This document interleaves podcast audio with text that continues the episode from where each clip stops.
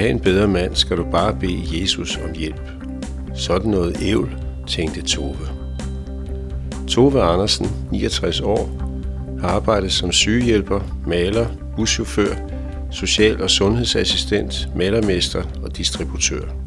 Hør Toves historie, hvordan hun fik hjælp i sit ægteskab.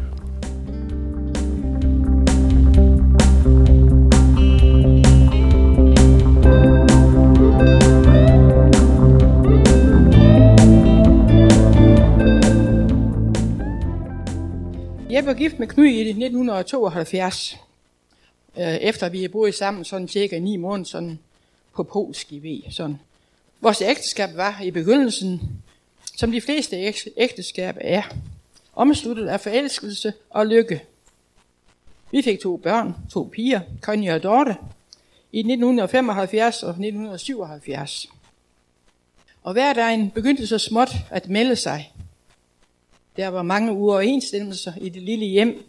Skænderier, stedighed, gensidig mudderkastning og meget lidt tolerance og hengivenhed. Det var så slemt, så Kny han forlod mig tre gange. Den længste periode var på en uge. Vi arbejdede begge to, og i 1983 var jeg i gang med sygehjælpeuddannelsen.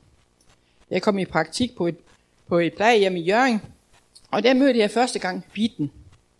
Hun var sygeplejerske, og mine medstuderende, de sagde, der til synlande kendte hende, sagde, at Bitten hun var heldig. Det viste sig, at Bitten var både flink og meget god til at lære fra sig. Men hun ville altså gerne fortælle mig, hvad hun oplevede med ham der Jesus. Jeg trak på skuldrene og tænkte, at hvis det nu kunne glæde hende, jamen, så kunne jeg godt lytte til med, en, med et halvt øre. Det var jo lige meget. På hjemmefronten blev alting bare værre.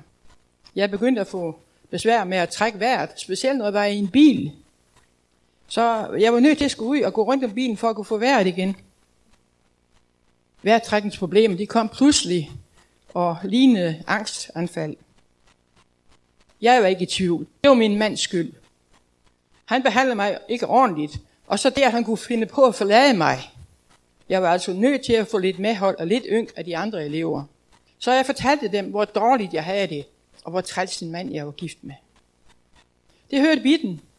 Men hun havde ingen ynk at give af. Hun fortalte, at hvis jeg ville have en bedre mand, så skulle jeg bare bede Jesus om hjælp. Åh, oh, så noget ævl, tænkte jeg. Men hun blev bare ved. Jesus har aldrig svigtet mig, sagde hun, og masse mere samme slags. Jeg ville bare ikke, kunne ikke tro hende. Det var for nemt, for enkelt. Hvis hun havde sagt, at jeg skulle tage mig sammen, eller, eller noget andet, det var lige så håbløst, så, så ville jeg tro hende, men, men, men bare tro på Jesus? Nej, det, det, det kunne jeg slet ikke forholde mig til. Nogle dage senere fortalte Bitten mig, at der var en kampagne i gang i Brønderslev, hvor vi boede. Der kunne jeg så tage hen og høre mere om Jesus og, og hvad han kunne gøre for mig. Det skulle jeg bare ikke. Jeg nærmest fnyste indvendigt. Sådan noget ville jeg aldrig kunne tro på. Pitten blev ved med at skubbe på, og så sagde hun, at hendes svigerinde, Jonna, ville komme til møde på torsdag. Så kunne vi jo følges af. Jeg kendte Jonna i forvejen og kunne godt lide hende. Jeg sagde ja og tog afsted første gang til møde med kristne uden for folkekirken. Jeg husker ikke, hvad Sigurd Wallenberg han talte om, ham prædikanten. Jeg var jo sagtens også ligeglad. Jeg, jeg gjorde det kun for bitens skyld. Pludselig satte prædikanten sig ned ved klaver og begyndte at synge. Det var så kraftfuldt, så smukt. Jeg nærmest som en koncert. Jeg begyndte at nyde det. Og husker også den dejlige sang, der ellers var. Lavsangen.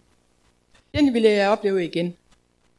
Næste dag, aften, prøvede jeg så at lytte til, hvad det var, Sigurd Wallenberg, han talte om. Jo, han talte om tro. At have tro som et simsfrø, så ville den gro og vokse, så selv fuglene kunne bygge rede deri. Wow. Så meget tro havde jeg da, og hvis, hvis Jesus virkelig kunne hjælpe mig, så var han måske værd at satse på.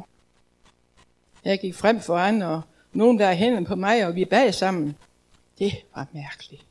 Jeg blev helt rolig, og meget, meget glad. Det var nærmest boblet ind i mig. Jeg kunne bare ikke få nok af Jesus og lovsangen.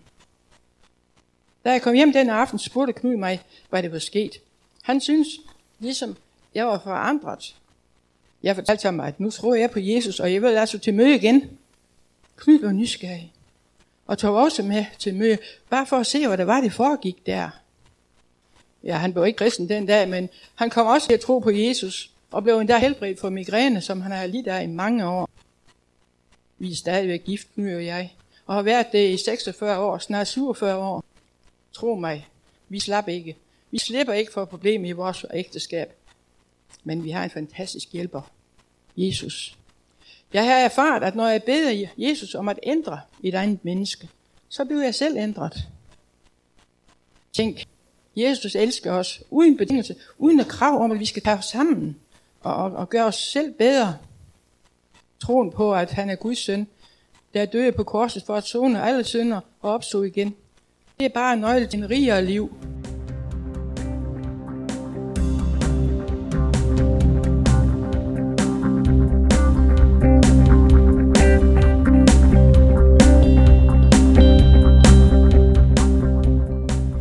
Denne podcast er optaget og redigeret af Bjørn Hansen.